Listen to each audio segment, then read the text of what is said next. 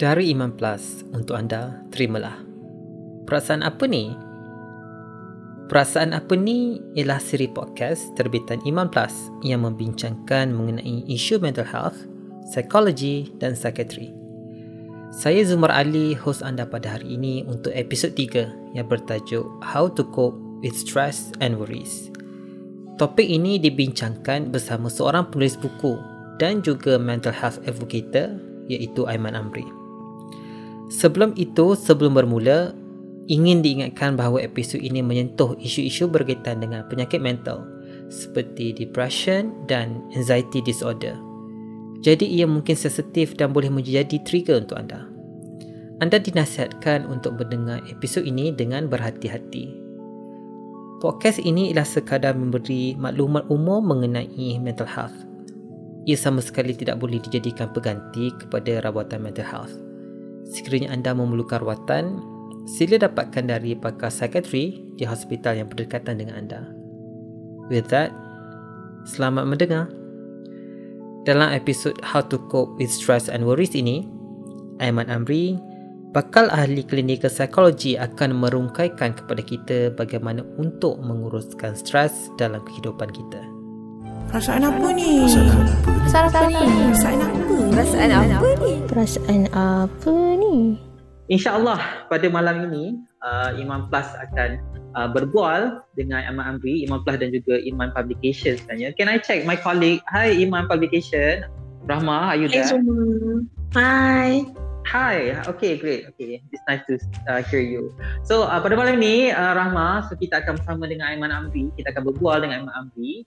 Uh, siapa yang tak kenal Iman Amri, uh, beliau adalah founder kepada uh, imanpsychology.com. Uh, beliau juga adalah penceramah dan juga penulis buku, uh, seorang advocator kepada mental health, uh, banyak mendidik masyarakat melalui ilmu psikologi, uh, melalui ceramah, media sosial dan penulisan di laman webnya uh, Iman Psychology. So currently uh, beliau telah menulis tiga buah buku, ada Autism Unique Late, satu, uh, kedua How Are You dan ketiga Pendiam. Um, how are you Aiman? Uh, before we start, so nak nak nak dengar dulu uh, apa khabar Aiman bagaimana PKP yang ketiga ni how, how how's everything adakah uh, your your classes going well right now Oh, banyak soalan. so currently, ah, uh, so kalau dengar dengar dengar saya bercakap ni tiba dengar suara budak baby nangis, budak manggil. Uh, so basically saya kerja malam tengah dengan dua orang ni. Seorang tengah nak nak tidur. Seorang lagi tengah minum susu. Okay, tak apa. Uh, so, so far, hmm, how, I, how am I? A bit tired. Ya, sudah sekarang tak praktikal. Yes, yes. So, malam ni pun kita cakap tentang stress dan worry dan saya yakin stress dan worry ni um, Aiman pasti everyday mendengar tentang isu-isu stress dan worry ni dan I'm sure orang yang yang join kita pada malam ni pun banyak uh, rasa banyak sangat perkara yang membuat dia rasa stress, buat dia rasa resah dan worry. And stress ni actually is a normal thing, betul tak Rahma? It's a normal thing dalam kehidupan. Kawan kita bagi blue tick pun kita dah rasa stress. Uh, kerja Yes, kerja lama tak siap tiba boss lecturer, cikgu bagi tambah lagi buku kita stress. Uh, balik kampung kalau yang dah umur macam saya ni baru 23 24 ah gitu muda lagi makcik-makcik tanya bila nak kahwin pun rasa stress so everything can can can lead to stresses and worries so pasca pandemic ni post pandemic lagi banyak perkara kita nak kena plan awal betul sampai kedai makan beratur kita stress kita marah so bagaimana kita pada malam ni kita akan tanya bagaimana untuk menangani stres dalam kehidupan seharian uh, termasuk apa yang berlaku pasca pandemik ini. Mungkin uh, Rahmah, you, you would like to start first perhaps uh, asking questions. Baik. Baik, ya yeah, betul. Jadi uh, apa yang uh, saya fikir kat sini adalah kita semua mesti pernah ada rasa risau, rasa resah, rasa gelisah, rasa penat, rasa orang kata anxious kan. And um, dan saya ingin memetiklah satu perkara yang um, kita punya guest beberapa minggu lepas ada utarakan Dr. Hazrin. Katanya anxiety ni uh, dan kiranya perasaan-perasaan yang tak seronok ni merupakan satu um, mekanisme untuk body kita, untuk badan kita menyelamatkan diri kita. So kiranya kalau kita tidak anxious, pun salah pun mungkin dan kalau terlebih itu um, pula uh, itu me, me, uh, merisaukan uh, begitu.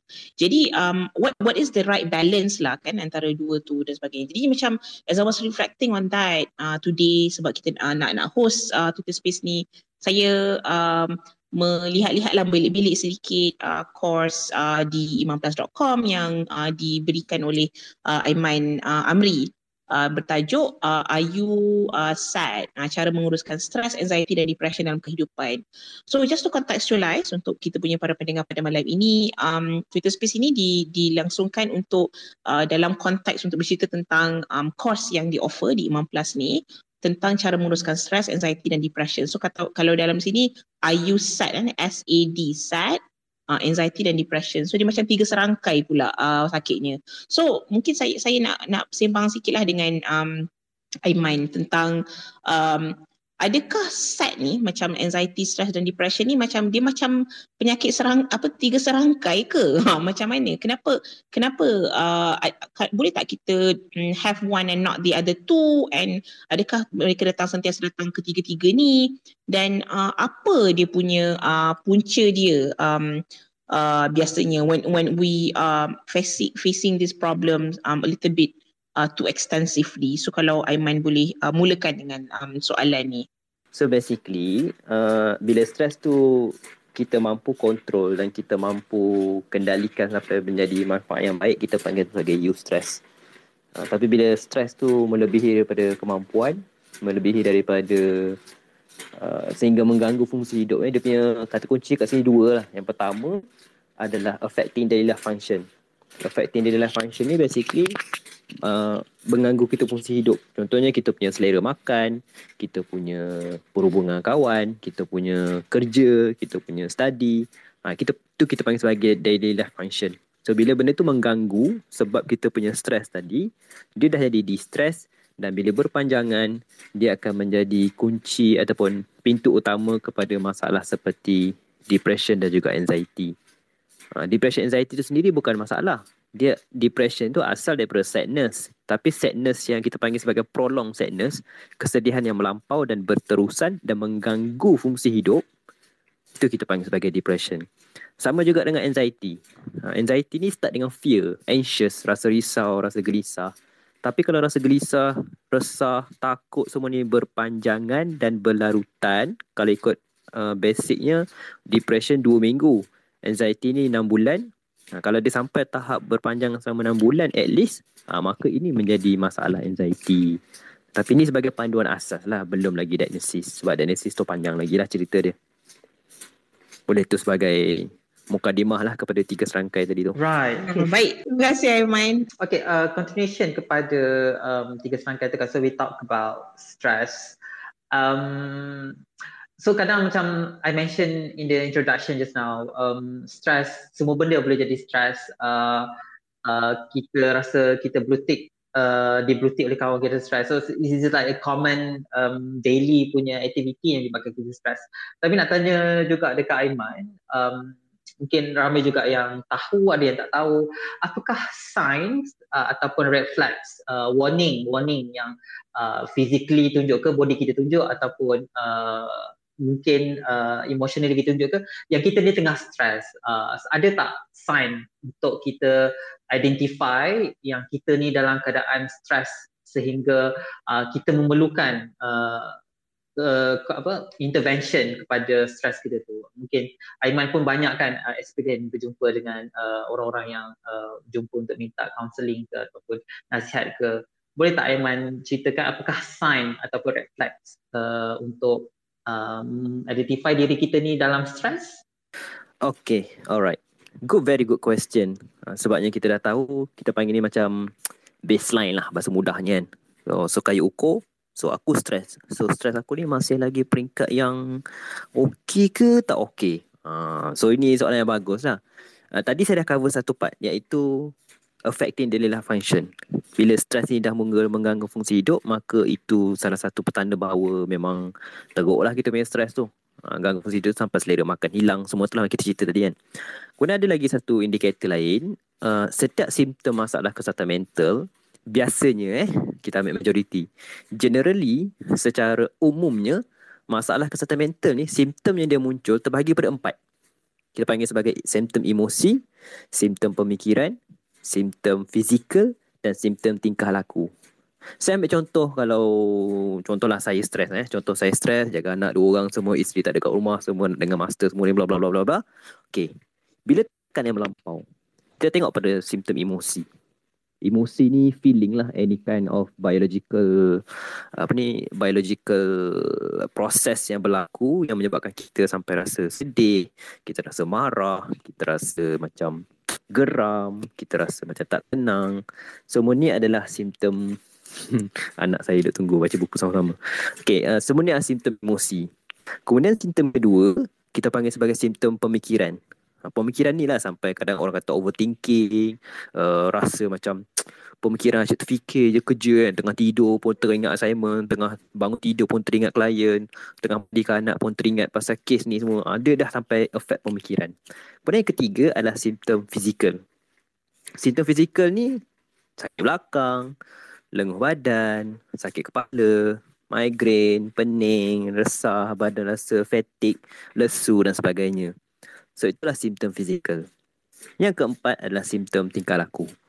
Simptom tingkah laku ni very straight to the point lah. Iaitu macam mana tingkah laku kita bila kita stres. Kita uh, shit apa orang, orang apa orang Kelantan panggil backang tiba-tiba dengan orang kan marah tu tiba ataupun uh, kita menyendiri ataupun kita mula macam lari daripada stres tiba-tiba pergi naik kereta pecutlah laju itu semua adalah tingkah laku so setiap simptom simptom kita dia akan affect empat ni tapi kita sebagai masyarakat Malaysia lah uh, ni kita lihat secara umum lah memang site kajian banyak paper tunjuk yang bila sebut pasal simptom-simptom berkaitan dengan masalah kesihatan mental simptom emosi dengan simptom pemikiran ni macam kita kurang raikan. Bila orang kata, kau okey tak hari ni? Aku tak okey. Benda tu dia anggap macam tak boleh. Kalau kau cakap macam tu rasa macam, ya benda ni. Sebab kita dah biasa kan nama buku pun how are you kan. Kita rasa ter, terpanggil untuk jawab I'm fine. Padahal yang jawab I'm fine tu bukannya fine pun. So kita dah terbiasa. Tapi simptom yang boleh nampak bila kita stres yang paling ketara adalah simptom fizikal. Fizikal ni selalu sangat kita nampak sakit kepala, lengur, pening, stres, kepala migraine dan sebagainya. Even ada paper pernah ini paper menarik ah. Satu kajian pernah tunjuk satu universiti dia dia lihat beberapa taburan universiti dekat US kan. Ni menarik tau. Dia lihat berapa banyak kedatangan pelajar universiti tu pergi ke klinik uni. Uni besar kan biasa ada klinik sendiri kat dalam tu kan. Dia tengok taburan pelajar dalam setahun berapa ramai pergi ke klinik untuk masalah-masalah seperti demam, sesama, sakit kepala dan sebagainya. Interestingly, kajian ni dia nampak ada pattern di mana dekat-dekat musim exam makin ramai pergi klinik. Bukan masalah mental pun. Masalah sakit kepala, masalah pening, sesama dan sebagainya. Which proof that dia telah menunjukkan dia macam acknowledge yang apabila seseorang itu tertekan secara emosi, dia memberi kesan kepada fizikal. Dan ini yang terjadi bila orang tu dia punya antibody jatuh sebab stres yang melampau, antibody jatuh dan bila antibody jatuh, dia meningkatkan possibility untuk ada masalah-masalah fizikal. Dan depression anxiety ni lebih menakutkan lagi lah. Di mana dia bukan sekadar stres migraine sakit kepala tapi dia meningkatkan probability untuk ada kita panggil NCD, non-communicable disease. Penyakit-penyakit yang berat tapi tak berjangkit seperti sakit jantung, darah tinggi dan sebagainya. So, um, saya rasa benda ni it's, it's, it's interesting and sad at the same time, uh, pun intended uh, di situ. Um, sebab kita sering merasakan yang oh sakit kepala, oh kita penat sekejap je, stres ni sekejap je, kita anxious sekejap je. Um, has very real threat ya uh, kepada quality of life kita di mana maksudnya apabila kita stres, kita dapat penyakit lain and that also macam boleh jadi reduce lah kita punya life expectancy, quality hidup kita, cara kita spend masa dengan orang-orang yang kita sayang dan sebagainya. Um, dia macam ada ada saya ada seorang kawan saya pernah cakap kadang-kadang bila kita teruk sangat macam zombie kan, zombie hidup which is um, also um, which also macam very very sad lah um, dan dan saya rasa benda tu uh, worrying lah dan dia ada real uh, effect Um, jadi uh, nak tanya dekat uh, Aiman lah eh. Um, kenapa uh, Aiman ada sebut tentang isu pasal stigma dan saya nak uh, bawa kepada isu stigma sikit um, uh, kepada uh, tentang tentang perkara ini. Dalam dalam stigma dalam ada um, Aiman ada menyentuh tentang stigma di dalam online course uh, di IU di Iman Plus ni. Uh, dan bagaimana benda tu prolong keadaan tu supaya lebih melarat lagi. Boleh cerita sikit tak tentang um, apa yang uh, Aiman cuba perkatakan uh, tentang stigma ni dan kenapa Aiman membuka uh, perbincangan tentang mental health ni uh, tentang stigma dan macam pada saya macam agak sayang lah sebab stigma menyebabkan seseorang tu boleh have very ada very real impact kepada quality of life uh, dia sendiri. Um, so kalau Aiman boleh address that question. okay, alright. That's a very good question. Stigma. Stigma ni kalau kita nak cerita lebih lanjut, kita faham dulu stigma ni apa.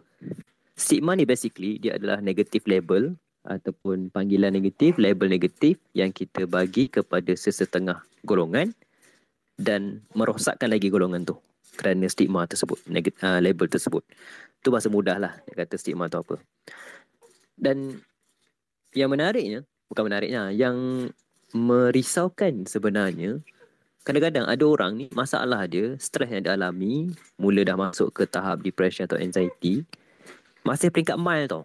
Maksudnya dia macam masih boleh control dia macam boleh boleh manage dan kalau jumpa pakar pergi sesi dalam 7 8 sesi dah boleh sembuh insyaallah. Itu prognosisnya lah. Tapi datangnya faktor elemen dia panggil sebagai stigma Ha, stigma ni contohnya ha, dia risau kalau dia pergi klinik psikiatri nanti orang kata aku pergi gila. Ha, ataupun kalau beritahu dia depressed orang kata aku tak cukup semayang. Ataupun kalau cakap aku cakap kawan kita sedih kawan kata kenapa kau tak bersyukur? Nikmat rezeki kau melimpah ruah kau fikir pasal sedih dan sebagainya. So ni semua semua stigma stigma yang menyebabkan orang yang tertekan tu dia rasa tak di validate dia tak rasa diiktiraf dan bila dia takut stigma dia jadi takut dapat bantuan. Dia tak jumpa doktor, tak jumpa psikologis sebab risau stigma ni. Even zaman sekolah dulu pun kalau pergi jumpa kaunselor, terus label budak nakal ataupun orang ada masalah. Dan bila dia takut dapat bantuan, keadaan dia yang mal tadi tu jadi semakin melarat. Sebab masalah kesihatan mental ni bila kita tak kita tak address dia, ada satu istilah kita panggil sebagai perpetuate. Maksudnya benda yang menyebabkan keadaan tu semakin teruk dan dia tak dapat bantuan, maka dia jadi semakin teruk. So asalnya mild, lama-lama jadi moderate. Lepas tu bila dia punya keadaannya semakin teruk, semakin severe, stigma bertambah. Ni apa hal ni aku ajak meeting tak nak datang. Ajak keluar makan tak nak pergi semua. Lepas tu dengan alasan totokan semua. Ha, stigma bertambah. So bila stigma bertambah, keadaan jadi semakin melarat. Dan bila keadaan semakin melarat, stigma bertambah. Dia takut dapat bantuan. Dan bila takut dapat bantuan, keadaan semakin melarat. Bila keadaan semakin melarat, dan benda ni terus berpusing. Satu kitaran yang tak akan berhenti selagi tak ada benda yang menghentikan benda ni. Macam anda nampak dekat slide saya. Boleh nampak tak slide saya share ni? Nampak, tak nampak. Ada gurau je. Nampak. Tak ada slide pun. Eh, Okay, lawa kalau nampak tu nanti buat jumpa lawa. saya. Kita buat session. kalau nampak tu lain macam lah tu. Nanti kita buat session ya. Kita assess. Okay. Sorry lah hamba pula tiba buat ni. Okay. So bila sebut pasal stigma macam tu lah. Dan stigma ni kadang-kadang dia bukannya benda yang luaran sahaja. Stigma juga boleh jadi dalaman. Kita panggil sebagai self stigma. Self stigma ni maksudnya Eh aku okey je, aku mana ada masalah. Aku okey je, aku okey je. Ha, ataupun Ish, mana ada aku tak ada masalah lah, aku sihat je. Eh boleh lagi ni, boleh lagi ni. Ataupun eh mana ada aku cukup kot semayang semua. Mana ada aku cukup semua rezeki takkanlah aku depressed kot. Ha, so dia self denial campur self stigma dan akhirnya dia tak dapat bantuan. Dan situasinya samalah. Kitaran sama takkan berhenti selagi tak ada benda yang menghentikan benda ni. So gitulah faktor stigma. Uh, baik, saya ada uh, very quick follow up tapi sebelum tu saya nak ingatkan uh, kepada semua para pendengar yang semua topik yang Aiman cover pada malam ini ada di cover di dalam buku Aiman uh, How Are You dan juga di dalam online course uh, dia macam live webinar tapi kita boleh dengar bila-bila. Dan ada lifetime access di imanplus.com bertajuk Are You Set yang kita baru um, keluarkan uh, dalam beberapa um, dalam minggu ini. Dan uh, course ini pernah, pernah di offer tahun lepas masa PKP very timely pada waktu itu. Dan sekarang kami release dia lagi sekali pada harga RM38 so kalau rasa berminat nak tahu lagi boleh uh, pergi ke imanplus.com dan kita boleh dengar lagi daripada Aiman selepas itu. Um, so a very quick question to follow up daripada situ Aiman. Um, jadi kalau begitu kan, stigma ni bukan dalam kawalan kita kan. Jadi macam mana to, to just relate back tak lah kepada kita punya title pada malam ini iaitu how to cope with stress and worries right. So then macam stigma ni macam menambahkan worry ke atas worry kita kan. So macam mana kita nak cope um, with that and how to solve that sebab seakannya kalau kita memang ada masalah kesihatan mental dan kita ditakut-takutkan dengan stigma ini macam seakan kita tak boleh keluar daripada lingkungan itu. Jadi apa yang um, apa yang uh, perlu dilakukan kita dan ataupun apa apa yang patut apa apakah solution dia? Okay, alright. Apa yang kita boleh buat bila kita berhadapan dengan situasi tak dikontrol lah which is stigma pada orang sekeliling kan. Tapi sebelum tu kan, tadi saya dengar apa? Uh, benda ni boleh dapat melalui Imam Plus eh, khusus hari tu. RM38 yeah. korang jual. Punya panjang yeah. kita cerita lebar semua. Cah RM38 je. Murah sangat ni. Lepas tu dapat diskaun lagi kalau guna kod Aiman Amri. Ha. Boy, ni program kat luar. Biasa charge satu setengah dua ratus kot. Ah, faham tak? Dapat sekarang tu semua. Okay, tak apa. Uh, so, stigma kan, benda yang kita tak boleh kontrol. So betul lah Ramah cakap benda ni kita tak boleh kontrol. Kita tak boleh kita tak boleh kawal lah basically kontrol kan. Sebab apa? Sebab orang orang kata kan apa orang cakap kita nak kontrol. So dekat sini datangnya resilience. Yang pertama sekali kita tak boleh beritahu orang. Kita tak perlu beritahu yang kita ada masalah. Kita tak perlu declare yang kita ada uh, apa ni kita ada jumpa pakar, kita post kat Insta story hari ni ada appointment secretary ni sebagainya. Benda tu tak ada declare. Tak ada kewajipan dan tak ada apa ni? Tak ada macam keperluan sebenarnya. Melainkan melibatkan kerja ataupun belajar sebagainya, kita inform pada orang yang tepat je lah. Contoh betul lecturer, oh hari ni saya pergi unit secretary ataupun saya pergi doktor je, ada appointment MC dan sebagainya. Maka ada orang memilih untuk declare. Dan tak ada masalah juga. It's your right it's your right it's your choice. Kan? Apa my my mental my choice. My body my choice. Lebih kurang lah macam tu. So itu hak dia. Tapi kita kena ingat dunia ni dia tak seindah macam kita nak. Uh, ada orang anonymous yang strangers kita tak kenal. Dunia ni tak dia boleh jadi kejam lah. Maka datangnya stigma stigma orang sekeliling kata ni. Even kadang orang terdekat kita pun akan fikir benda sama Maka dekat sini Rahmat tanya macam mana nak kawal ataupun nak kendali keadaan situasi yang kita berhadapan dengan stigma. Ada satu istilah dalam psikologi uh, satu konsep sangat powerful kita panggil sebagai the BB theory. Pernah dengar dengar BB theory? Bukan baby, BB. BB Saya tu, tahu dewan bahasa je. Oh, satu dewan bahasa je. Ialah orang iman kan. Melainkan kalau ni apa faith publication lah mungkin tahu kot. Okay, so BB ni stands for buat bodoh. Buat bodoh ni maksudnya apa saja orang cakap ikut gi tak efek kita pun. Melainkan orang tu orang terdekat maka kita perlu berkomunikasi. Ya, eh, nak saya nangis sekejap. Ha, maksudnya kita kena berkomunikasi. Tapi kalau orang yang strangers, kita tak perlu pun declare. Bila kita berjuang dengan masalah yang orang tak nampak. Kita kena pandai bezakan mana satu yang dalam kawalan, mana satu di luar kawalan. Benda yang di luar kawalan, kita tak boleh selesaikan. Benda yang dalam kawalan, kita boleh kawal dan kita boleh selesaikan.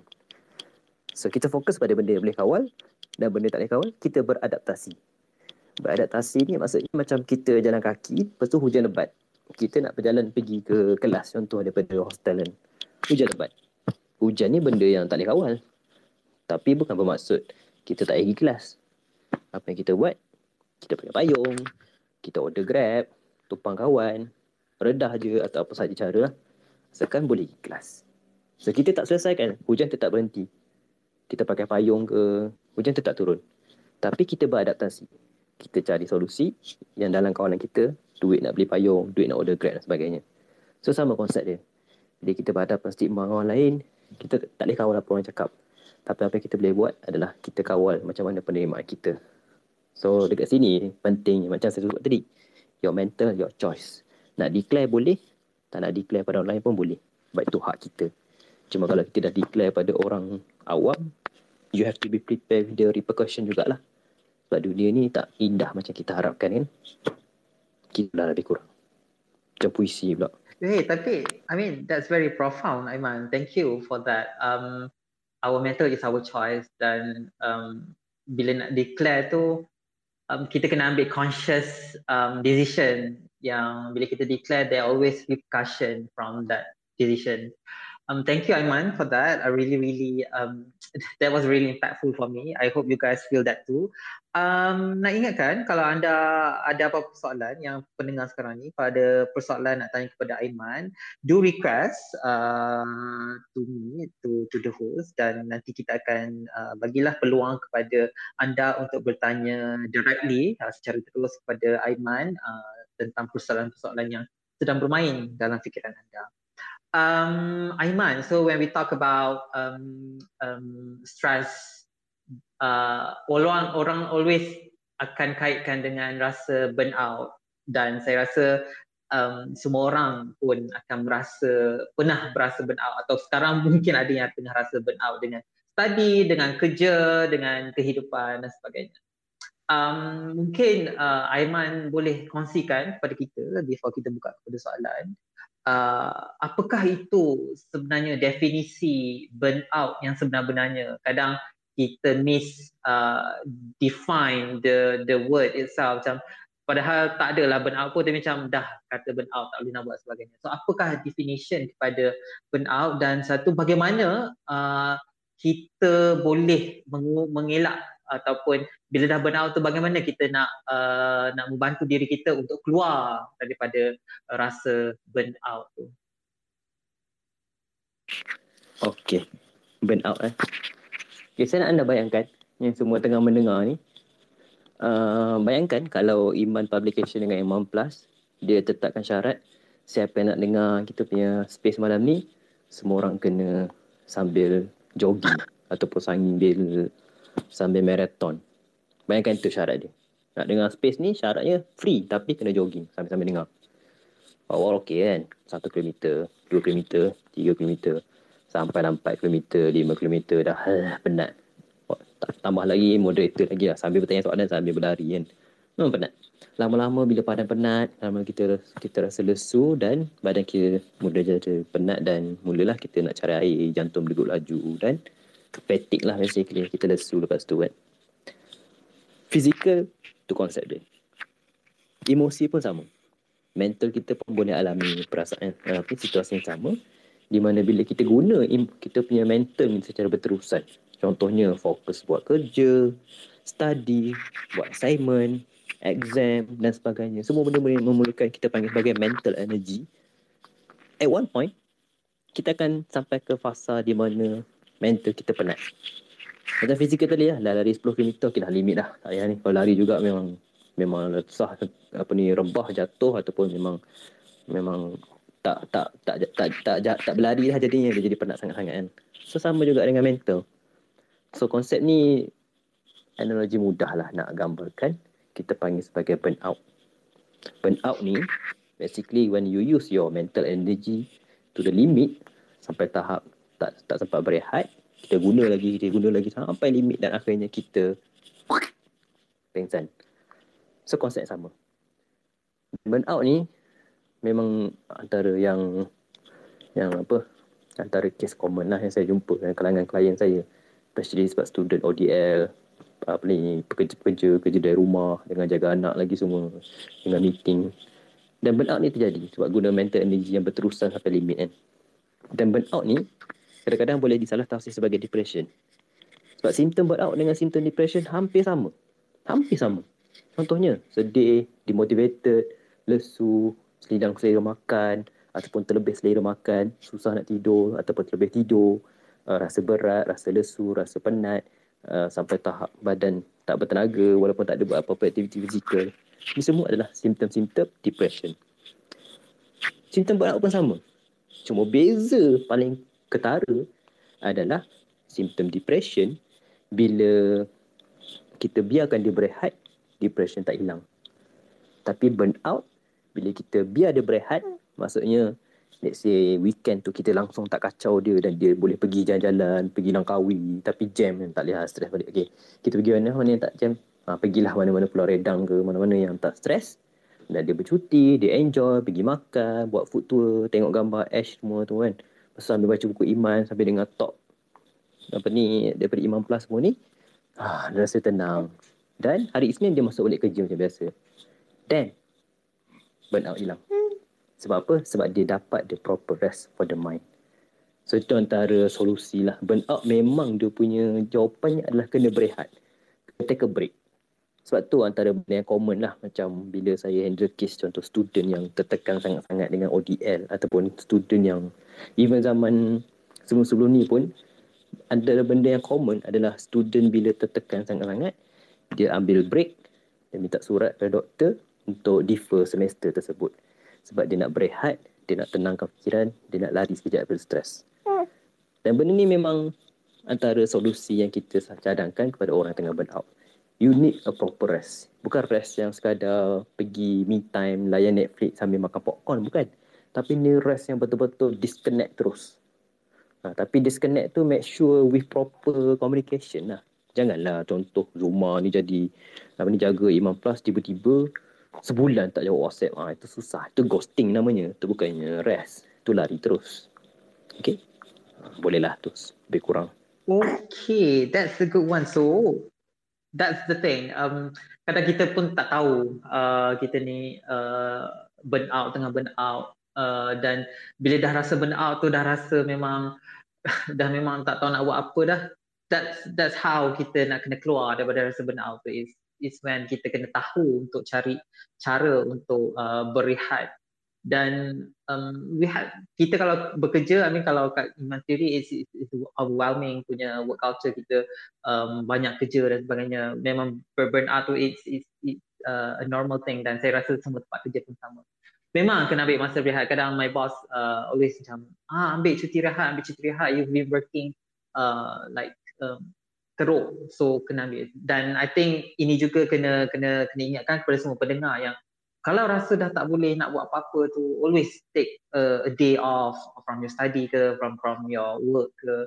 Because you need you deserve a day untuk ambil rehat dan seperti yang Aiman cakap lah itulah caranya untuk kita keluar daripada rasa uh, burnout kalau uh, anda semua suka dengan topik pada malam ini uh, how to cope with uh, uh, worry and stress Uh, so Aiman sebenarnya bercakap tentang perkara ini uh, lebih mendalam lagi dalam uh, online course set, IU set, cara menguruskan uh, stress, anxiety and depression dalam kehidupan boleh dapatkan sekarang di www.imanplus.com macam Aiman kata harga RM38. Gunakan discount code uh, Aiman Amri A-I-M-A-N-A-M-R-I Aiman Amri untuk dapatkan diskaun uh, ketika beli online course. Dan juga buku How Are You tulisan Aiman uh, juga tengah diskaun tengah ada promosi di Iman Shop www.imanshop.com kita dapatkan buku Aiman Amri How Are You dan pendiam kedua-dua buku ini sedang promosi berharga uh, dengan 15%. Uh, so boleh dapatkan buku kedua-dua buku ni Aiman Amri How Are You dan pendiam di imanshop.com.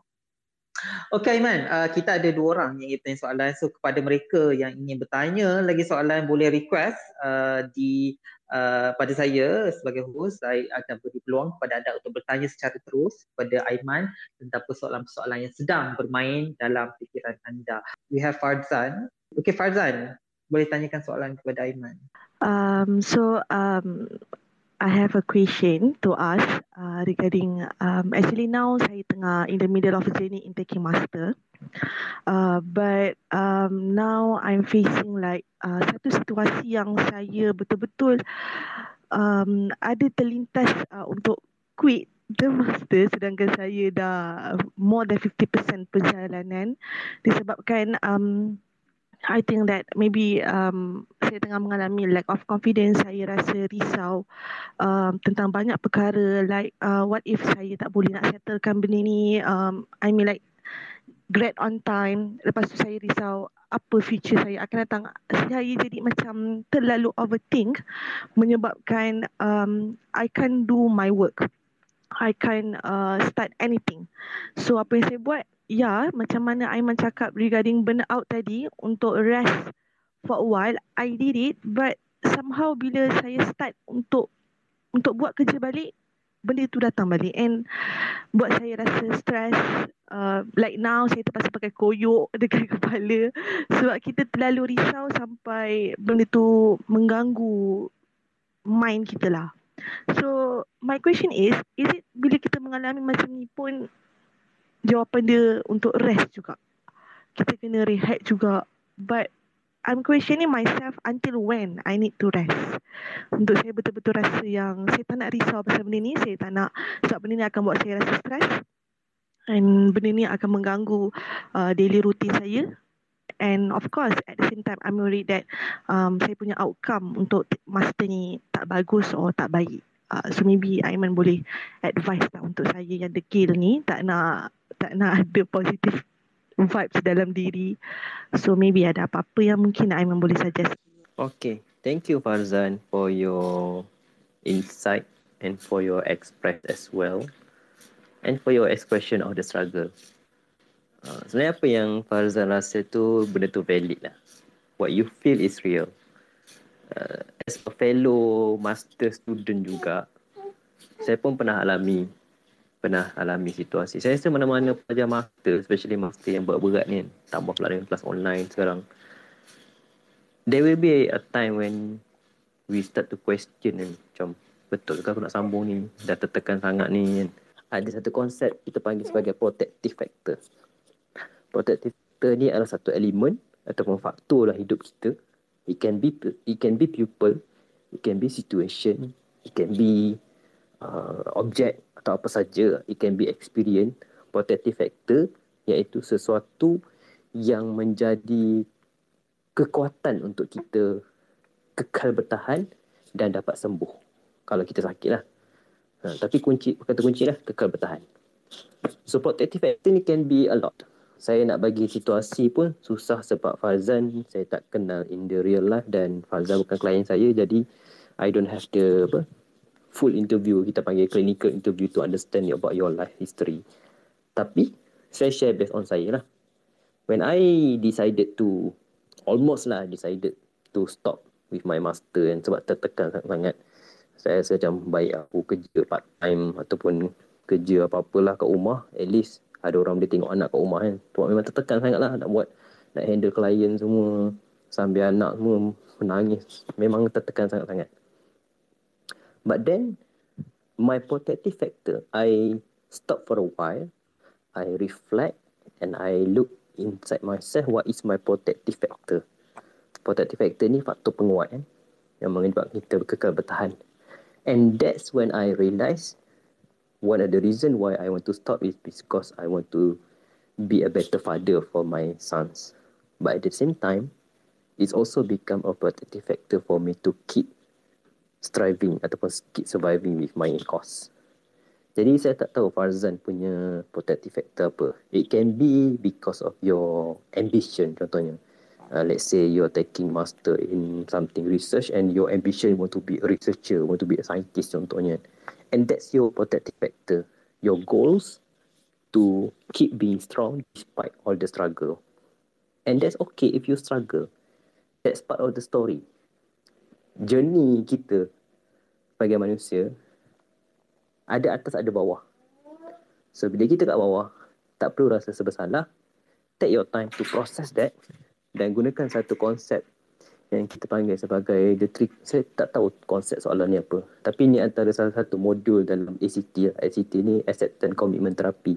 Iaitu psikoterapi yang membantu seseorang untuk memproses emosi dia dan sangat berkesan lah kalau kita menghadapi grief sadness atau apa saja yang melibatkan masalah emosi kan. So antara modul yang sangat powerful itu adalah kita panggil sebagai apa ni creating a room for emotion. Memberi ruang kepada diri kita untuk beremosi. So modul dia panjang lah tapi kalau saya boleh simpulkan whenever you're feeling any kind of Nak saya nak masuk juga. Okay. So whenever you're feeling any emotional inconvenience, kita panggil status emosi yang tidak menyelesaikan emotional inconvenience. Contohnya sadness, stress atau apa saja. Re- uh, remember to ask yourself these three questions. Is what the situation that you are currently facing? Apa situasi yang aku tengah rasa sekarang? Aku tengah Okay, aku tetap aku ni baru lepas contohlah baru dapat result exam ataupun nak master I'm sitting now on my chair dalam bilik pandang laptop dan aku tertekan tengok aku punya research project contohnya. Then ask yourself the second question. What are the situation that sorry what are the emotion that you are currently feeling? Okay now I'm feeling sad. I'm feeling tired. I'm feeling stressed. I'm feeling fear afraid. At the same time I'm also feeling angry. Okay. When you mention all the emotion try to give a percentage of severity daripada 1 sampai 10. 10 ni macam contoh kalau angry kan. 10 ni macam marah sangat-sangat. Satu ni macam marah sikit-sikit. A bit upset. Kalau sedih, satu ni macam sedih sikit je. Tapi kalau 10 ni macam "Eh, aku sedih sangat pulang. Ha, macam itulah. So try to give percentage for every emotion that you just listed. How many percent? How many out of 10? Marah 10. Okay. Sedih 7. Hmm, 7, 7, 7. Okay dah. List kan? Then, tell yourself. The, three quest- the third question is not really a question but a more like a statement. Kita panggil sebagai self-talk. Uh, Dr. Rozanizam baru dia tulis pasal self-talk dekat dia punya tweet terbaru tadi. Self-talk maksudnya remember the scene from Three Idiot. Bila Amir Khan ajar, kata keluarkan tangan, letak dekat dada dan sebut all is well, all is well. All is well, all is well.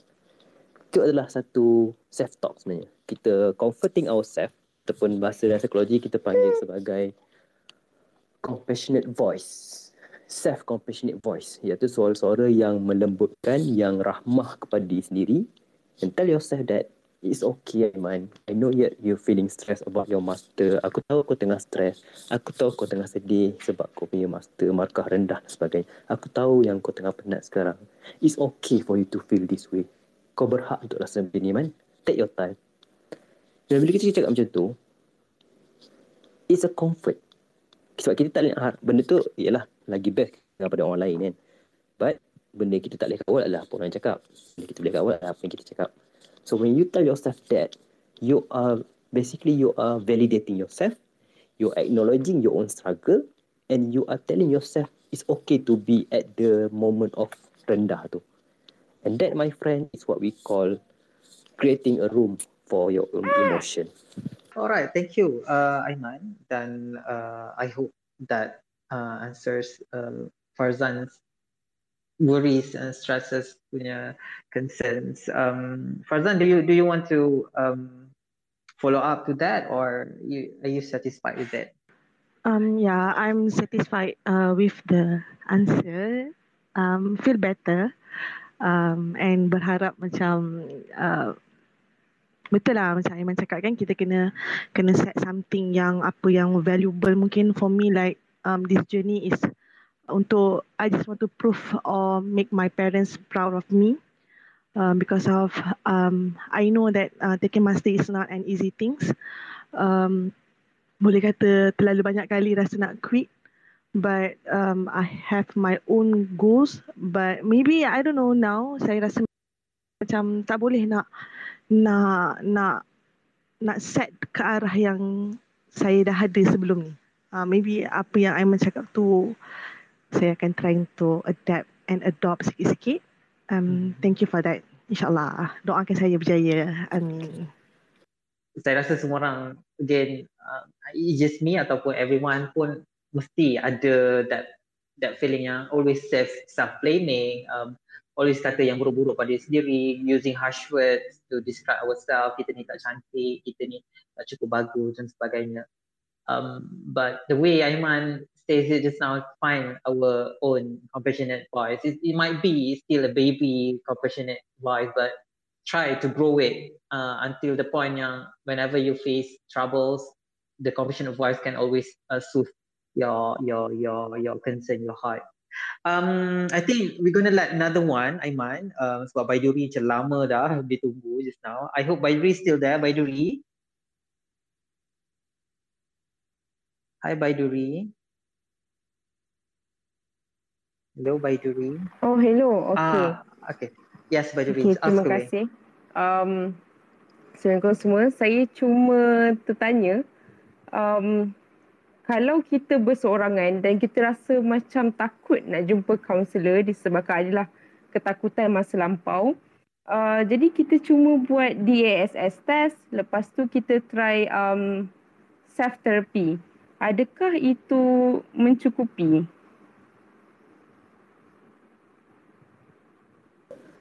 Okay. Uh, self self therapy eh. Okay. Uh, first of all, eh, kejap eh.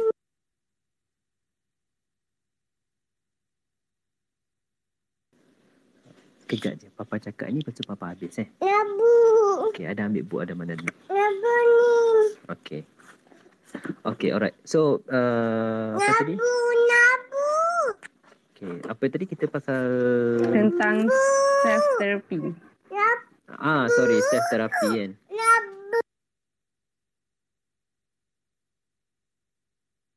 Kita bagi masa Okay. Kak Iman sekejap. So, okay. self Iman okay? therapy. Alright. Ah, saya try laju sikit lah. Nak saya dah ngantuk sangat ni. Okay, self therapy. So, self therapy konsepnya uh, sometimes yes uh, kita takut nak jumpa kaunselor dan benda ni boleh bagi kesan dan sebagainya kan. Okay. Uh, journey to recovery ni first kita kena lihat how severe your condition is. Kalau condition yang mild yang sampai tahap belum menepati diagnostic kriteria untuk ada penyakit mental.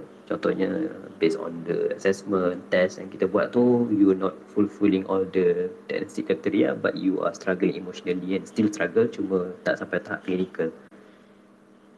Self therapy maksudnya rawatan untuk diri, it can be helpful Contohnya coping mechanism seperti all this deep breathing technique, all this progressive muscle relaxation, semualah mindfulness konsep-konsep yang orang pernah dengar dalam konsep coping mechanism kan. But coping is not treating. Coping is ways to help you reduce the symptom and for you to keep being strong for a while sebelum the real treatment. Dia macam kita sakit kepala, kita makan Panadol. The Panadol itself doesn't solve the sakit kepala. Panadol tu cuma painkiller dia menghilangkan sakit kepala. Tapi still kena check doktor something wrong lah. Mungkin ada kepala ada apa-apa. kan. So, treating yourself uh, boleh tapi it can it will be first a bit of try and error sebab kita nak tahu apa yang sesuai untuk kita apa yang tak. Kemudian yang kedua, uh, we have no way, no objective way of knowing either this treatment yang kita buat ni berkesan atau tidak dan mengurangkan simptom atau tak. Berbeza dengan kita jumpa dengan pakar.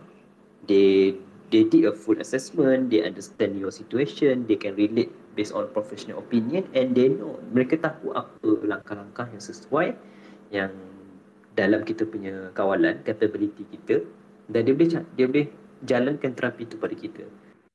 Alright, Kate. Um, Alhamdulillah. Thank you, Aiman, dan uh, for the answer. Dan I hope jawapan Aiman uh, membantu Baiduri untuk memahami uh, apa yang sedang bermain dalam fikiran Baiduri. Okay, semoga sesi pada malam ini sedikit sebanyak uh, dah membantu uh, pendengar semua untuk mencari jalan keluar dalam permasalahan stres dan uh, ini. So, uh, so podcast ataupun teaser pada malam ini a very uh, surface punya topik uh, stress and worry. So, kita cover tentang stigma, kita cover tentang uh, uh, burnout, but it's very surface. So, if you want to to know in depth uh, about this this thing about stress, about anxiety and depression, boleh pergi ke uh, website Iman Plus www.imanplus.com. Saya pun ada tweet kat atas tu untuk dapatkan online course IUSAD menguruskan stress, anxiety and depression dalam kehidupan. So Aiman go in depth about this topic dalam online course tersebut. Um, sehingga kita bertemu lagi dalam sesi yang akan datang. Terima kasih semua dan uh, Assalamualaikum, selamat malam dan insyaAllah kita berjumpa lagi. Episod How to Cope with Stress and Worries ini ialah kerjasama antara Iman Plus dan Aiman Amri. Aiman Amri atau nama pena Aiman Psychology ialah seorang mental health advocate yang aktif menyebarkan kesedaran kesihatan mental kepada rakyat Malaysia. Beliau ialah seorang penceramah dan penulis buku yang mendidik masyarakat mengenai ilmu psikologi melalui media sosial dan penulisan beliau di laman webnya aimanpsychology.com. Beliau boleh ditemui di Facebook Aiman Amri, Aiman Psychology dan di Instagram dan Twitter dengan handle Aiman Psychology. Episod How to Cope with Stress and Worries ini ialah sebahagian dari siri podcast Iman Plus yang bertajuk Perasaan Apa Ni? Podcast ini boleh didapati di Spotify Iman Plus dan juga YouTube Iman. Jangan lupa untuk subscribe Iman Plus untuk mendapatkan perkembangan episod terbaru.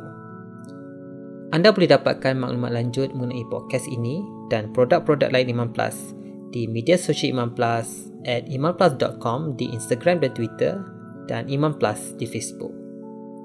Subscribe newsletter Imam Plus dan layari online course terbitan kami di www.imamplus.com pada hari ini. Sehingga episod yang akan datang, jaga diri dan jumpa lagi.